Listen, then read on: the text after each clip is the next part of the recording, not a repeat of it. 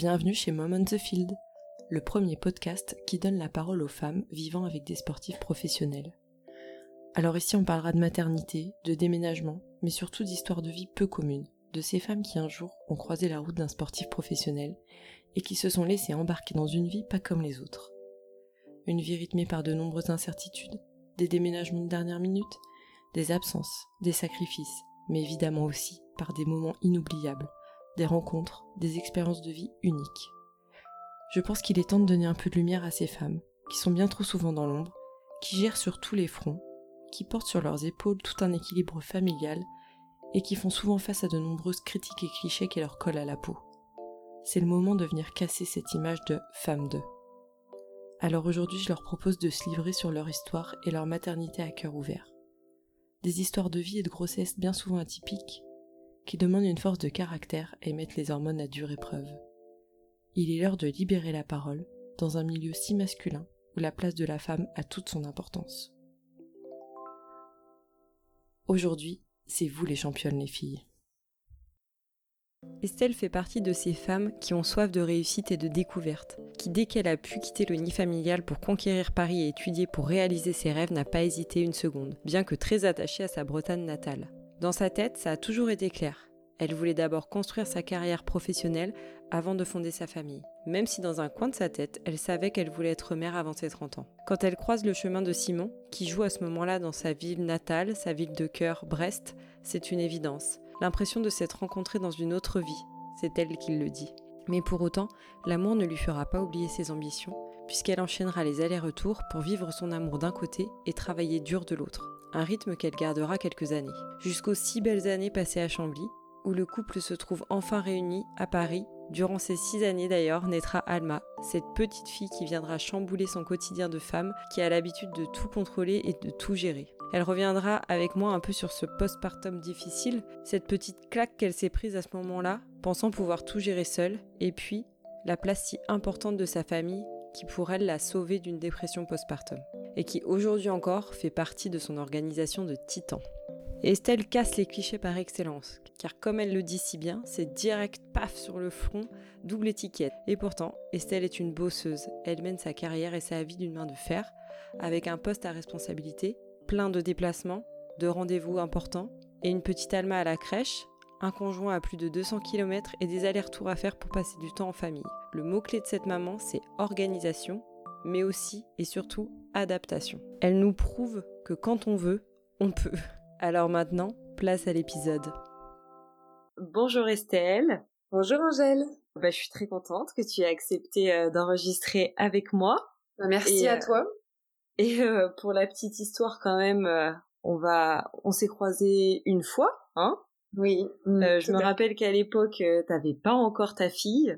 Effectivement. Et, euh, et t'étais justement en train de te dire, euh, je sais que j'ai une grosse vie professionnelle, alors. Euh, Ça changera un petit peu. Je me souviens de cette discussion qu'on avait eue. Oui. Et, euh, et du coup, je suis, aussi. je suis trop contente qu'on se retrouve euh, bah, après ça. Euh, nice. Je vais voir l'après. Exactement. Il y a des choses qui se sont passées depuis. euh, donc, on va commencer. Tu vas te présenter euh, et puis euh, après, tu nous présenteras euh, ta petite famille et puis euh, qui partage ta vie. Alors, euh, je suis Estelle, j'ai trente ans, euh, j'ai une petite famille avec Simon, mon conjoint, qui est euh, gardien euh, de football à l'U S B C O euh, à Boulogne-sur-Mer. Et nous avons une petite fille qui s'appelle Alma et qui a bientôt deux ans. Ok, et alors toi, qu'est-ce que tu fais dans la vie et euh, où est-ce que tu habites ? Alors moi, je suis euh, responsable euh, des relations extérieures euh, au sein d'un, d'une très belle boîte de production, notamment euh, pour un concours de beauté que vous connaissez très bien, qui est Miss France. Et je vis à Paris avec euh, ma fille Alma et Simon qui nous rejoint euh, maintenant le week-end. Est-ce que tu peux euh, nous présenter un peu le parcours de Simon ? Oui, Simon est gardien de foot depuis depuis toujours. Hein. C'est un footballeur professionnel. Euh, il est né à Niort, il a débuté sa carrière à Niort. Il est parti ensuite à Brest, c'est là où je l'ai rencontré. Il est monté en Ligue un avec Brest, c'était une très belle aventure. Et après, euh, il est parti sur Auxerre, puis Le Havre, et ensuite il est parti, il a fait un petit passage au Mans pour finir à Chambly, et maintenant à Boulogne-sur-Mer. Voilà, okay. C'est un, un bon petit périple. Et alors toi, est-ce que tu peux nous raconter ton parcours de vie ? Donc euh, où est-ce que tu es née ? euh, Qu'est-ce que tu as fait comme études ? euh... Alors moi, je suis née à Brest, dans le Finistère, en Bretagne. Je suis partie à l'âge de dix-huit ans, euh, après le bac, faire mes études à, à Paris. C'était quelque chose dont j'avais vraiment besoin. C'était comme une soif en moi de, de partir à Paris, de découvrir autre chose que ma Bretagne que j'aime euh, de, du plus profond de mon cœur. Mais euh, j'avais vraiment euh, soif de, voilà, de, de croquer la vie à pleines mains. Je suis partie à Paris faire mes études de communication dans une école qui s'appelle l'E F A P. Et en parallèle de ça, euh, j'ai euh, participé euh, au concours Miss France. J'avais à l'époque euh, vingt et un ans. Et ensuite, à la suite de mes études, j'ai, euh, j'ai travaillé dans différentes agences de communication. Et j'ai fini euh, par la suite à, chez Miss France, où euh, on m'a proposé euh, un poste qui me convenait parfaitement bien. Et aujourd'hui, euh, ça fait six ans que je travaille là-bas. Ah oui, déjà Déjà. Oui, ça passe vite. Ok, alors du coup, vous vous êtes rencontrés comment avec Simon ? Vous vous êtes rencontrés à Brest ? C'est ça, en fait, c'est ça qui est un petit peu compliqué à, à comprendre, c'est que Simon a, a, son, a sa carrière, il a son parcours de vie, mais moi, voilà, comme je te le disais, à, à dix-huit ans, j'avais vraiment envie de... J'avais soif de croquer la vie à pleines dents et j'avais et ouais. aussi, moi, mon parcours de vie. J'avais dix-neuf ans quand j'ai rencontré Simon. Je rentrais régulièrement en Bretagne parce que ma, ma famille, mes parents euh, vivaient là-bas. Et puis ben voilà, au moment où on s'y attend pas, on rencontre quelqu'un et Simon a croisé mon, mon parcours, j'ai croisé le sien et ça fait maintenant plus de dix ans, ça fait même bientôt douze ans qu'on est ensemble et on ne s'est plus jamais quittés. Et voilà. Ouais, et alors du coup votre parcours de vie ensemble, parce que t'étais à Paris quand tu l'as rencontré ? Je faisais mes études à Paris, mais je rentrais régulièrement en Bretagne le week-end ou pour les vacances. Et okay. c'était euh, la période des grandes vacances. Et Simon euh, avait commencé sa, sa nouvelle saison. Et je l'ai rencontré euh, à la fin de mes vacances. Je, je me rappelle quinze jours après, je crois, je, je rentrais à Paris. Donc voilà, je l'ai rencontré. Ça a été euh, un peu un coup de foudre, on peut appeler ça comme ça. On s'est jamais quitté. C'est, c'est, c'est des choses comme ça, c'est des rencontres dans votre vie que vous mmh. vous expliquez pas vraiment. Je, je pense que Simon, c'est très bizarre ce que je vais dire, mais je pense que je l'ai rencontré dans une autre vie. J'avais l'impression de le, de le connaître depuis toujours quand je l'ai rencontré. Ah ouais. Et ça s'est fait, euh, ça s'est fait naturellement, en fait. Donc, euh, j'ai continué mes études, j'ai, euh, Tu faisais des allers-retours, du coup? Je faisais des allers-retours. Simon aussi venait à Paris ouais. quand il quand il le pouvait, hein, on connaît euh, les, les week-ends de foot, dans le foot sont très rares, mais on arrivait à s'organiser. J'étais jeune, j'avais dix-neuf ans, Simon en avait vingt-deux, donc on faisait les choses euh, naturellement, sans se prendre trop la tête. On était jeunes et moi, je, je, je voulais finir mes études, je voulais apprendre ouais. à Paris, je voulais commencer ma carrière. J'avais un peu ce besoin de, de construire une carrière. Alors que Simon était dans le football, on connaît aussi euh, les parcours familiaux de, de toutes ces familles dans le football, mais c'est vrai que eux, ils ont tendance à avoir des enfants plutôt jeunes. Donc c'était aussi un, une envie euh, de la part de Simon. Moi, pas vraiment, enfin en tout cas pas dans l'instant T. Et c'est pourquoi on, voilà, on a continué notre petite carrière euh, ensemble. Ouais, tu voulais te construire toi d'abord euh, personnellement et professionnellement avant de construire ouais. ta famille. Et alors du coup, quand ouais. est-ce que tu as décidé d'aller, bah, peut-être le, à un moment donné, aller vivre avec lui ? Il n'y a pas eu de, vraiment de moment. On a toujours eu de la chance euh, après Brest à ce que les clubs de foot dans lesquels il a évolué soient toujours pas très loin de Paris. Auxerre, c'est à moins d'une heure et demie, une heure et quart, je crois, en train de Paris. J'allais en cours le matin, je prenais le train, j'allais en cours le matin et l'après-midi dit j'avais pas cours, donc euh, je rentrais à Auxerre euh, et je faisais mes cours euh, à la maison. Je, ah ouais. J'arrivais toujours à m'organiser euh, dans mes études, à rentrer régulièrement à la maison. Et puis après, quand j'ai commencé à vraiment travailler, euh, ça a été plus compliqué de faire des allers-retours, mais euh, je venais le week-end.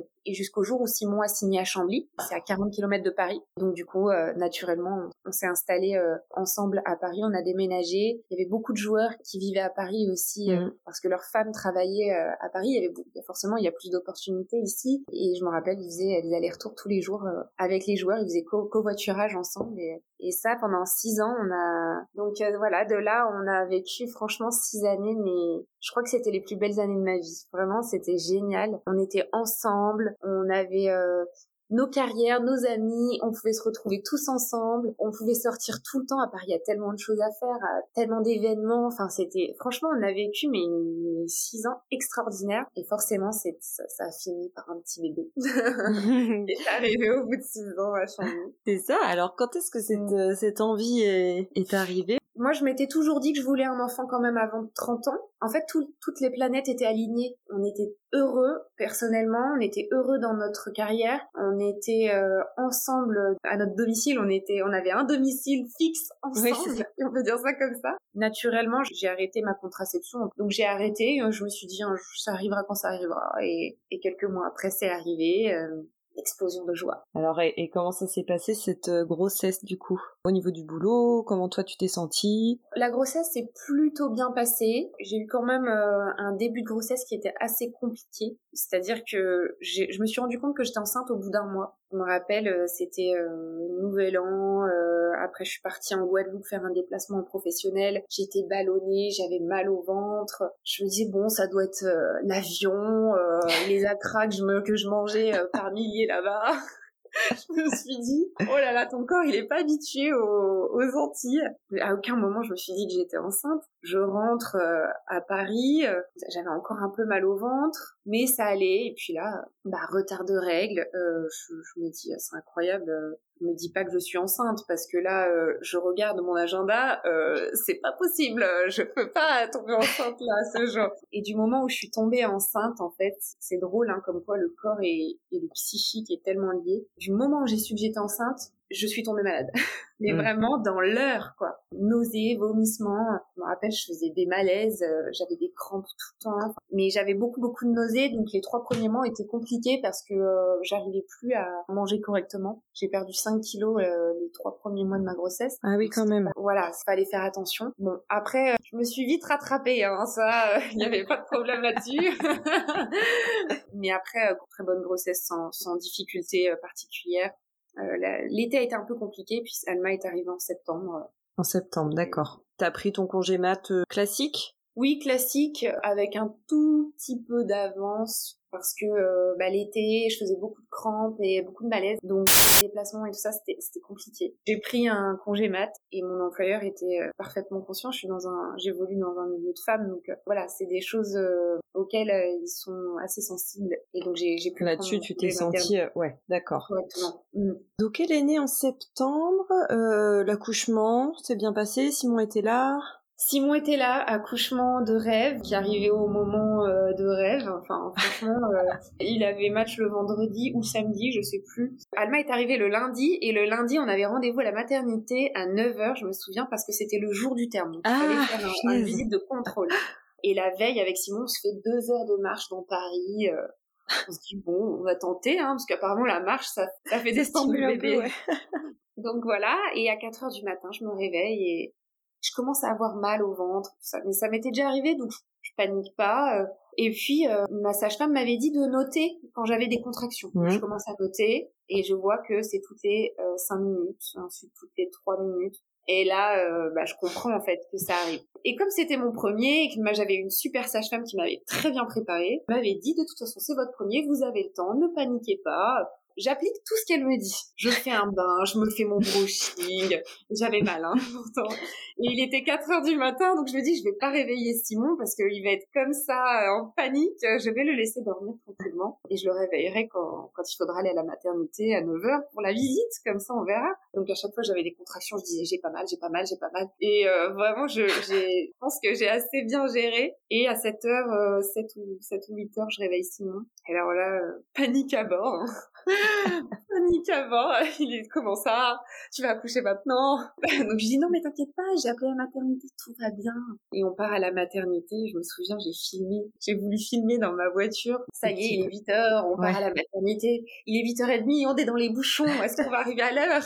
Bon bah voilà, j'ai filmé tout ça, c'est, c'est drôle parce que c'est des souvenirs et Simon était très agacé de ça d'ailleurs. Euh, il était un peu en panique, faut le dire. Et à neuf heures, donc j'arrive à la maternité et la sage-femme m'ausculte et me dit euh, mais vous êtes déjà ouvert à quatre, vous passez ah ouais. directement en, en salle d'accouchement. Je pars en salle d'accouchement, on me pose la péridurale à dix heures, dix heures trente, et de là, ça va très très vite. Et Alma est arrivée à quinze heures. Donc, j'ai même pas eu le temps de faire une sieste. Ça a été très très rapide. Et je me souviens même que le, le gynécologue qui m'a accouchée m'a dit « Mais euh, vous avez le corps d'une femme qui, qui a des enfants, en fait, qui, a, ah qui ouais. est fait pour avoir des enfants. » Et bah euh, oui, parce que ça a été hyper rapide, là, effectivement. Ça a été très rapide, ouais. Et Alma était en très bonne santé, accouchement par voie basse. Enfin, franchement, mais... Ouais, tout parfait. De, mais l'accouchement de rêve, quoi. Donc, je me suis dit...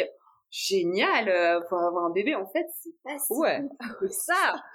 C'est ça, il n'y a pas de problème. Il n'y a pas de problème, mais j'en fais dix. Parce qu'en plus, euh, moi, j'avais un peu une, une phobie de la grossesse, parce que je me suis toujours dit, euh, si on pouvait avoir des enfants sans passer par la case grossesse, ce serait vraiment génial. Et alors qu'en fait, euh, j'ai adoré être enceinte, j'ai adoré ma grossesse, c'est, c'est pareil, c'était un des plus beaux moments de ma vie. On se sent tellement, mais bien, je trouve, enfin, quand la grossesse se passe bien, on C'est un très, c'est un très bon moment. Oh bah, trop bien. J'ai adoré. Ça, c'est, ouais, c'est chouette quand ça L'après se passe comme ça. L'après a été plus dur. C'est ça, bah, on, on y vient, du coup. Euh, parle-nous ouais. un petit peu de ton postpartum. Je, pour être honnête, je me suis pris une, pris une grosse claque dans, dans le visage. Ça a été dur parce qu'en fait, autant j'ai été super bien préparée à l'accouchement, à la grossesse, on est super bien suivi mmh. sur la grossesse. C'est, c'est un truc de dingue, même euh, au niveau euh, de la sécu, on est enfin, si bien préparé. Euh, ah ouais, c'est vrai. Ouais. Au niveau de la grossesse, mais le postpartum, ah ça y est, t'as accouché, il n'y a plus personne. Hein. Il n'y a personne. plus personne. On a le droit à deux, deux passages de la sage-femme euh, à la maison, et après, euh, pff, enfin moi, ça a été vraiment, ça a été violent, parce que euh, déjà, ton corps, euh, tu le reconnais plus, hein, et tu, tu es complètement vide. Euh, cette sensation-là, elle est quand même assez, assez violente, je trouve, pour le corps et l'esprit. Et puis, bon, je passe les détails euh, bah, de toutes les difficultés suite à un, à un accouchement, parce que le corps, il prend quand même... Euh, c'est assez violent. Et puis, euh, et puis psychologiquement, bah, on sait pas trop s'y prendre avec un bébé. On, ouais. on aime son enfant, enfin, c'est vrai, c'est viscéral, mais, mais on sait pas, euh, on sait pas s'y prendre. Et moi, j'ai eu, j'ai eu du mal. Et puis, je me suis dit, de toute façon, euh, j'ai pu donner la vie, donc... J'estime que de toute façon, je peux m'en sortir toute seule. Donc euh, j'avais décrété que avec un bébé, venait d'avoir mon bébé, il y avait que moi qui pouvais le nourrir, le changer, lui donner le bain. C'était vraiment euh, une espèce de, de sensation euh, d'exclusivité. C'était mon bébé et il y avait que moi qui m'en occupais et qui savait s'en occuper. Alors qu'en fait, aujourd'hui, avec le recul, mais quelle grosse erreur j'ai faite. Je me euh... reconnais totalement dans ce que tu es en train ah, de ouais. dire. C'est, c'est dingue, et en fait, mais non, il faut se faire aider par son, par sa famille, par ses amis, par son conjoint, et on a le droit de se faire aider quand on est maman. Et c'est mes parents qui m'ont dit, alors, toi, tu vas rentrer à la maison illico presto, tu viens à la maison avec Alma, et on va s'en occuper, on va t'aider, tu vas pouvoir faire quelques petites siestes pendant que nous, on prend le relais, parce que Simon, bah, forcément, il avait repris le foot, hein, donc il n'était pas tout le temps à la maison, et je pense que ça m'a sauvée d'une dépression euh, postpartum, d'être rentrée, mmh. d'avoir eu de, de l'aide, parce que je ne savais absolument pas comment faire, euh, j'arrivais pas à m'en sortir. Même si en soi, c'est simple, hein, euh, dans le sens où euh, un bébé, euh, ça mange, euh, ensuite ça fait, ça fait la sieste, il faut le laver, enfin, ça paraît simple, mais c'est, c'est, en fait, c'est H vingt-quatre. Et un bébé, ça mange nuit, et jour, toutes les deux heures. C'est ça. De, de, d'une semaine, enfin moi je me rappelle, je suis sortie de la maternité, j'avais demandé même à rester un petit peu plus longtemps à la maternité pour vraiment être accompagnée. Je suis sortie de la maternité, j'avais des yeux euh, gonflés, j'étais fatiguée, mais euh, bon, ça s'est fait. Et puis, euh, et puis après, avec le temps, on apprend aussi à ne pas être parfaite et à ne pas tout contrôler. Ça, c'était mon gros défaut parce que moi, je, j'ai tendance à tout cadrer, à tout contrôler. Quand j'ai prévu quelque chose, c'est comme ça que ça doit se faire. Et en fait, euh, non, un bébé, un enfant, quand on accueille quelqu'un dans son, dans son couple et dans sa vie, euh, ce petit être peut pas tout maîtriser. Donc, c'est sûr. L'accepter. Ouais, et c'est pas évident. C'est vraiment pas évident. Ouais, je suis d'accord. Ouais. Quand on arrive à lâcher ça, à déléguer un petit peu, à ce, ouais, c'est là qu'on... C'est plus facile à dire qu'à faire, hein, mais... Ah ouais, franchement, c'est clair. Donc, t'as repris le boulot quand et comment t'as J'ai prévu un petit peu bah, euh, la reprise du boulot, le mode de garde, tout ça. Alors moi j'ai repris le boulot, j'ai repris le boulot fin mi-décembre. Okay. Alma avait euh, deux mois et demi, je, j'avais une place en crèche, donc je l'ai mise à la crèche à deux mois et demi. Euh, quand on est maman et que c'est son premier, c'est un peu dur de se dire euh, à deux mois et demi on laisse son, son bébé euh, entre les mains d'un, d'une inconnue, c'est un peu dur. Mais ça s'est fait et j'avais tellement hâte de reprendre mon travail, d'avoir un, ma vie aussi à moi. J'avais ma vie de maman maintenant et j'en étais parfaitement consciente, mais j'avais aussi, je trouvais que c'était important aussi de, de d'avoir à côté une vie de femme, et de femme active ou autre chose, mais d'avoir un moment pour soi en tout cas. Ouais, et c'est mon clair. Travail était ce moment pour moi. Comme je, j'aimais profondément, j'aime profondément ce que je fais, c'était mon moment à moi où je pouvais me concentrer sur moi-même, sur mon travail, et à la maison ensuite quand je rentrais j'avais mon bébé. Ah, mais euh... ne plus penser euh, aux siestes, à manger, à c'est penser à, à toi et à voilà, mmh. ne plus avoir à gérer ces choses-là, c'est sûr. Ouais, du coup, mois et demi, les... c'est vrai que c'est tout petit mais C'est tout petit, ouais. C'était, c'était un peu, franchement, c'était dur parce que je me suis dit, mais oh, je, je culpabilisais beaucoup, en fait, de me dire, je, je privilégie ma, mon travail à mon enfant. Mais oh, quelle mère je suis! Donc ça, ça a été un peu difficile. Mais euh, aujourd'hui, je suis très fière et euh, très contente d'avoir fait ça. Alors bien sûr, avec le recul, j'aurais aimé avoir un, faire un, avoir un congé mat peut-être euh, un petit peu plus long. Peut-être que pour le deuxième, euh, j'y réfléchirai à deux fois, ça c'est sûr. Mais en tout cas, je suis très contente de, de, de me dire que voilà, j'ai mes moments avec ma fille qui sont ultra privilégiés. Ouais, et voilà. euh, quand je suis avec elle, je suis avec elle, mais à cent pour cent. Je me dis, mais les femmes qui, qui ont leurs enfants toute la journée, bah parfois c'est normal, elles ont des coups de mou. Et ça, c'est pas facile de gérer un ou plusieurs enfants toute la journée. Mais moi, je pense que c'est une chance de me dire que j'ai mes moments à moi pour mon travail et j'ai mes moments euh, privilégiés et euh, exclusifs avec ma fille quand je suis avec elle. Et quand je suis au travail, je travaille. Quand je suis avec elle, c'est que elle. Pour moi, je trouve que c'est un, un luxe. Et je pense, en tout cas, dans notre famille, c'est vraiment euh, le combo idéal. Ouais, c'est ton équilibre. C'est comme ça que tu te... Exactement. Tu t'y retrouves. Mmh. Donc, à ce moment-là, vous êtes toujours à Paris. Ok, alors toi, je pense pas que tu peux nous donner un emploi du temps type, mais en gros quand même, comment, quel est ton rythme un peu euh, de, de tous les jours, des semaines, parce que je sais que t'as des périodes très dures, d'autres, tu, tu bouges quand même beaucoup. Oui, les semaines sont très chargées, je suis principalement à mon bureau euh, la semaine, j'ai quand même pas mal de déplacements euh, chaque mois. Euh, que ce soit des déplacements le week-end, beaucoup de déplacements le week-end d'ailleurs, et puis euh, parfois on a des voyages, on a des déplacements un petit peu plus longs sur euh, deux, trois, quatre, cinq jours. Chaque semaine ne se ressemble pas et j'ai euh, dans mon travail, euh, l'année euh, est différente, c'est-à-dire que je vais avoir un début d'année qui est, euh, entre guillemets, relativement plus calme, où je vais euh, peut-être moins me déplacer, ou alors quand je me déplace, c'est sur des périodes plus longues, et euh, à partir de juillet jusqu'à décembre, c'est full-time, tous les week-ends, c'est des, c'est des périodes qui sont très denses. Et alors, comment t'arrives à organiser tout ça? Parce que on sait que donc Simon, lui, c'est match tous les vendredis, avec plus ou moins de déplacements. Et encore l'année dernière, euh, quand ils étaient en Ligue deux, je crois que c'était le samedi de mémoire, les matchs. Donc en fait, euh, ça me sucrait un, un jour de, de week-end avec lui. Mais bon, comme je suis souvent aussi en déplacement, euh, bah parfois, euh, on se voyait... Euh, que dimanche. Franchement, j'arrive même pas à la décrire, c'est une organisation de titan. Je me dis des fois, et même là, hein, je me dis, mais comment j'ai fait? Parce que, alors bien sûr, hein, je, enfin, je sais comment j'ai fait. J'ai réussi à m'organiser grâce à mes parents et grâce ouais. à ma famille. D'accord. Parce que euh, dès que j'ai besoin, mon père ou ma mère euh, débarquent à Paris. Ils ont déménagé, en fait, en Normandie, à deux heures de Paris. C'est pas à la porte à côté, mais ça me permet, si j'ai un, un déplacement, qu'ils viennent assez rapidement. J'ai aussi ma sœur qui habite à Paris. Donc en fait, dès que j'ai un événement, par exemple ce soir j'ai un événement, ma sœur, hop, elle vient, euh, elle va aller chercher Alma à la crèche, elle va euh, lui donner à manger, la coucher, et moi je prends le relais euh, demain matin en fait. C'est, on essaye de s'organiser comme on peut. Toujours est-il que je ne peux plus laisser euh, la place au, au last minute. Tout est organisé des semaines, voire des mois à l'avance. Là, je suis en train de m'organiser, par exemple, pour le mois de septembre. On est au mois de mai.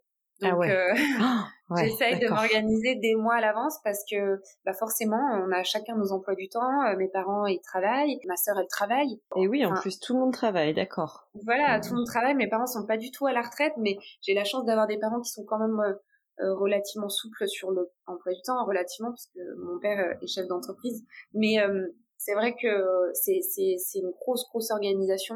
Et puis, je, je m'organise aussi en fonction des matchs. Là, je vais voir qu'il est en déplacement. Donc, je sais qu'il va pas pouvoir rentrer à la maison avant telle heure.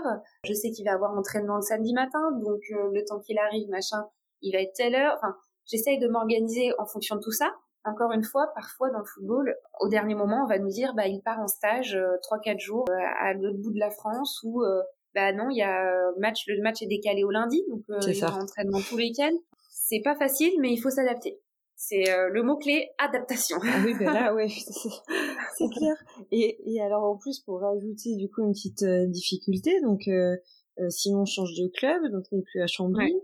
Il joue. Alors, ouais. Boulogne, c'est à combien de temps de Paris? C'est à deux heures et quart de Paris. Donc voilà. Ça, c'est depuis le mois d'août. Depuis le mois d'août. Euh... Ouais, ça a été une, une décision qui a été particulièrement euh, compliquée à prendre. Toute notre jeunesse, entre guillemets, on l'a vécu euh, en faisant euh, un peu euh, tout à distance. Entre, on avait un peu deux maisons à Paris et lui. Euh, bah, dans ces différents clubs. Et là, on s'est dit euh, au mois de juin, euh, je me souviens, on était évidés avec nos amis, enfin nos enfants, et on s'est dit qu'est-ce qu'on fait, est-ce qu'on reste, est-ce qu'on part. Et puis encore une fois, euh, la bonne guerrière que je suis, euh, je lui ai dit écoute, euh, c'est une belle opportunité, le club de Boulogne-sur-Mer, c'est vraiment un club euh, top, et je sais que tu vas t'épanouir. À chaque fois, euh, t'as aimé aller euh, jouer là-bas, il faut tenter le coup. Et moi, je, je décide de rester à Paris avec Alma. Je décide parce que euh, on venait d'acheter notre appartement, oui. On avait notre petite vie ici, moi j'avais mon travail, et en plus on a la crèche, enfin on a tout ici, oui. C'est notre vie. Et donc la question de de de, de tout quitter, moi, de, de quitter mon travail pour, pour partir, euh, c'est posé, hein, euh, qu'on se le dise, parce que aujourd'hui on, on réfléchit plus à deux, mais à trois. Mais on a pris cette décision de commencer cette année-là euh, comme ça, et puis après on, on allait voir, on allait s'adapter. Et franchement, je me suis dit que j'allais pouvoir, de toute façon, j'ai tout géré toute seule, euh, qu'il n'y avait pas de problème, j'avais la crèche, je la déposais, euh, j'allais à mon travail, bien sûr. En fait, pas du tout, hein. J'ai, ça a été très difficile au début, parce que, bah, encore une fois, hein, quand on a son conjoint euh, tout le temps à la maison et que là, euh, on perd son équilibre, c'est, c'est un peu c'est difficile. Clair.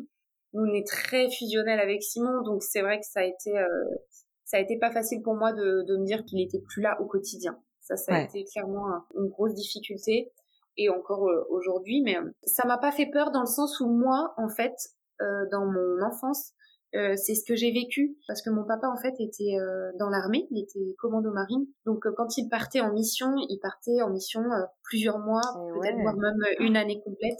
Et ma mère, en plus, était chef d'entreprise, elle avait sa société, ses trois enfants, et elle gérait ah tout ouais. ça toute seule. Pendant que mon père était en mission à l'étranger, on savait même pas parfois où il était, parce que c'était des missions secrètes. Franchement, c'était, c'était pas facile de pas voir son papa tous les jours, mais à la fois, ça a rendu nos moments euh, entre père et, et fille, euh, pareil, ultra privilégiés et exclusifs.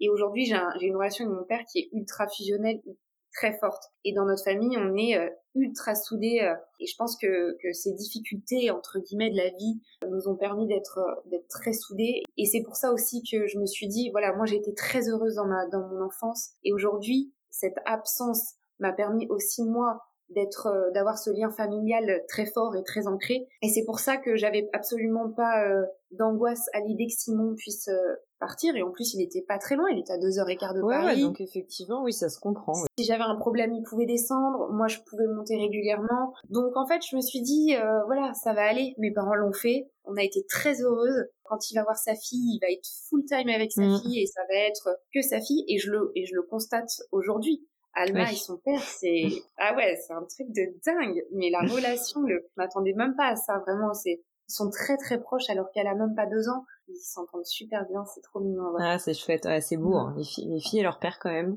Ah ouais, c'est trop beau, mmh, c'est trop beau. C'est un amour vraiment inconditionnel, indescriptible. Du coup, la saison se termine, donc là, tu euh, as réussi quand même à trouver ton rythme, parce que, alors, comme tu dis, euh, entre l'idée que tu t'en fais et le moment où tu te retrouves bah, avec ton enfant malade, ton enfant, enfin mmh. euh, voilà, devoir gérer tout, toutes les choses du, du quotidien... faire les ouais. allers-retours, et cetera. T'as, t'as réussi à trouver ton équilibre, là, quand même, sur, sur presque ben l'année là, euh... qui, qui s'est écoulée. Ouais, j'ai, j'ai réussi, franchement, à trouver mon équilibre.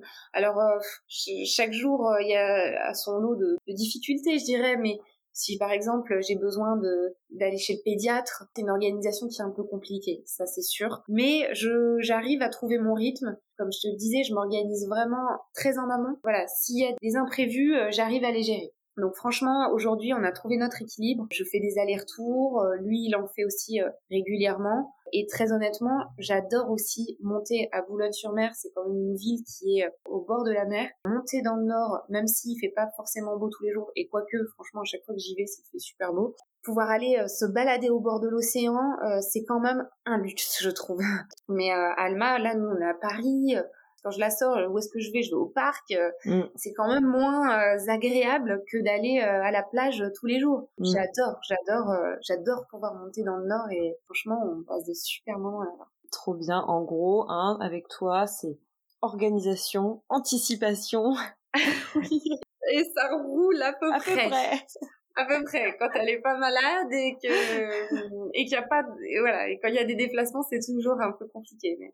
J'achète chaque année, tu sais, des calendriers avec ah oui, ma mère, tu... avec bah alors, oui, d'Alma. Oh, j'imagine. Et, euh, à mes parents et chez mes parents, il y a un calendrier avec les photos d'Alma. Ils sont très contents d'avoir leur petite fille tous les jours.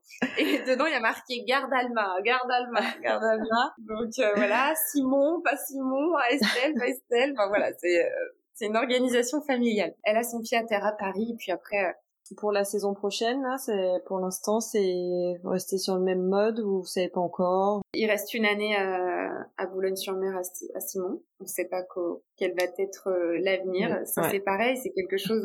En fait, moi, j'essaye de tout maîtriser, de tout anticiper. Alors ça...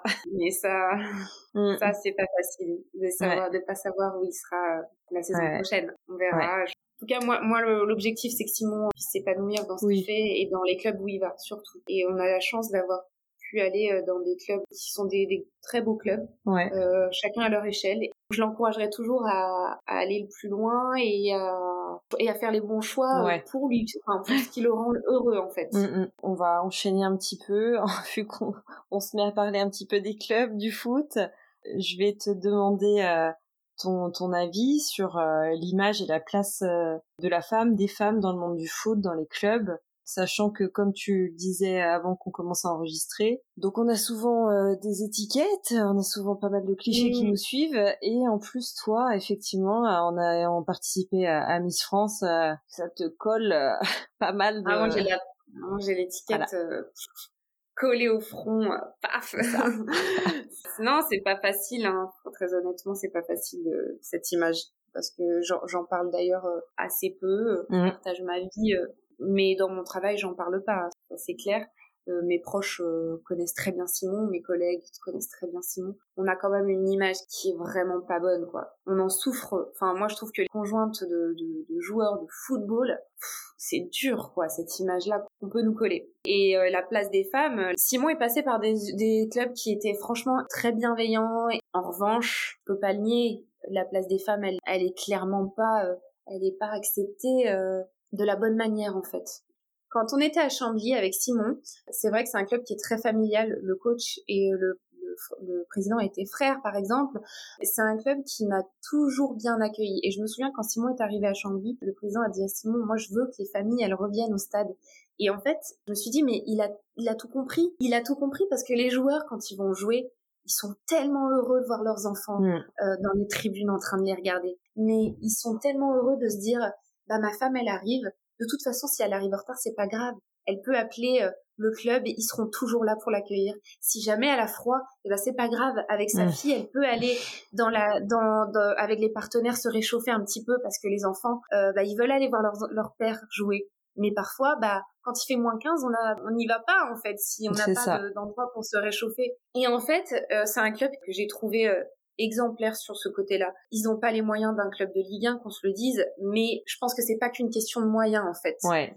Aujourd'hui, avoir euh, juste considéré les familles et de se dire, bah, quand vous venez au stade, eh ben, il y a un petit endroit qui est pour mmh. vous, qui est là pour vous, ou même s'il n'y a pas d'endroit, vous êtes bien accueillis, on vous considère. Bah ça, je trouve que c'est la clé. Et je vois, hein, pendant six ans, on a été à Chambly. Euh, ils ont fait une montée en Ligue deux. Euh, des bébés, la dernière année où on était à Chambly, il y en avait, je crois qu'il y avait, on était six ou sept femmes en, enceintes, je crois. Il y a eu des bébés, mais euh, c'était l'année des bébés, quoi, à Chambly. Voilà, il y avait, tu sais, des trucs tout bêtes. Moi, je travaille en entreprise, donc je vois euh, dans mon entreprise, il y a, euh, on fait, un, on fait Pâques, par exemple, avec les enfants. Il y a aussi le Noël pour les mmh. enfants. Bah, Chambly, ils ont fait pareil. Ils ont fait également le Noël, le Noël du club. Donc, les familles venaient avec leurs enfants. Ils offraient des cadeaux pour les enfants. C'est quand même incroyable qu'on fasse pas ça partout.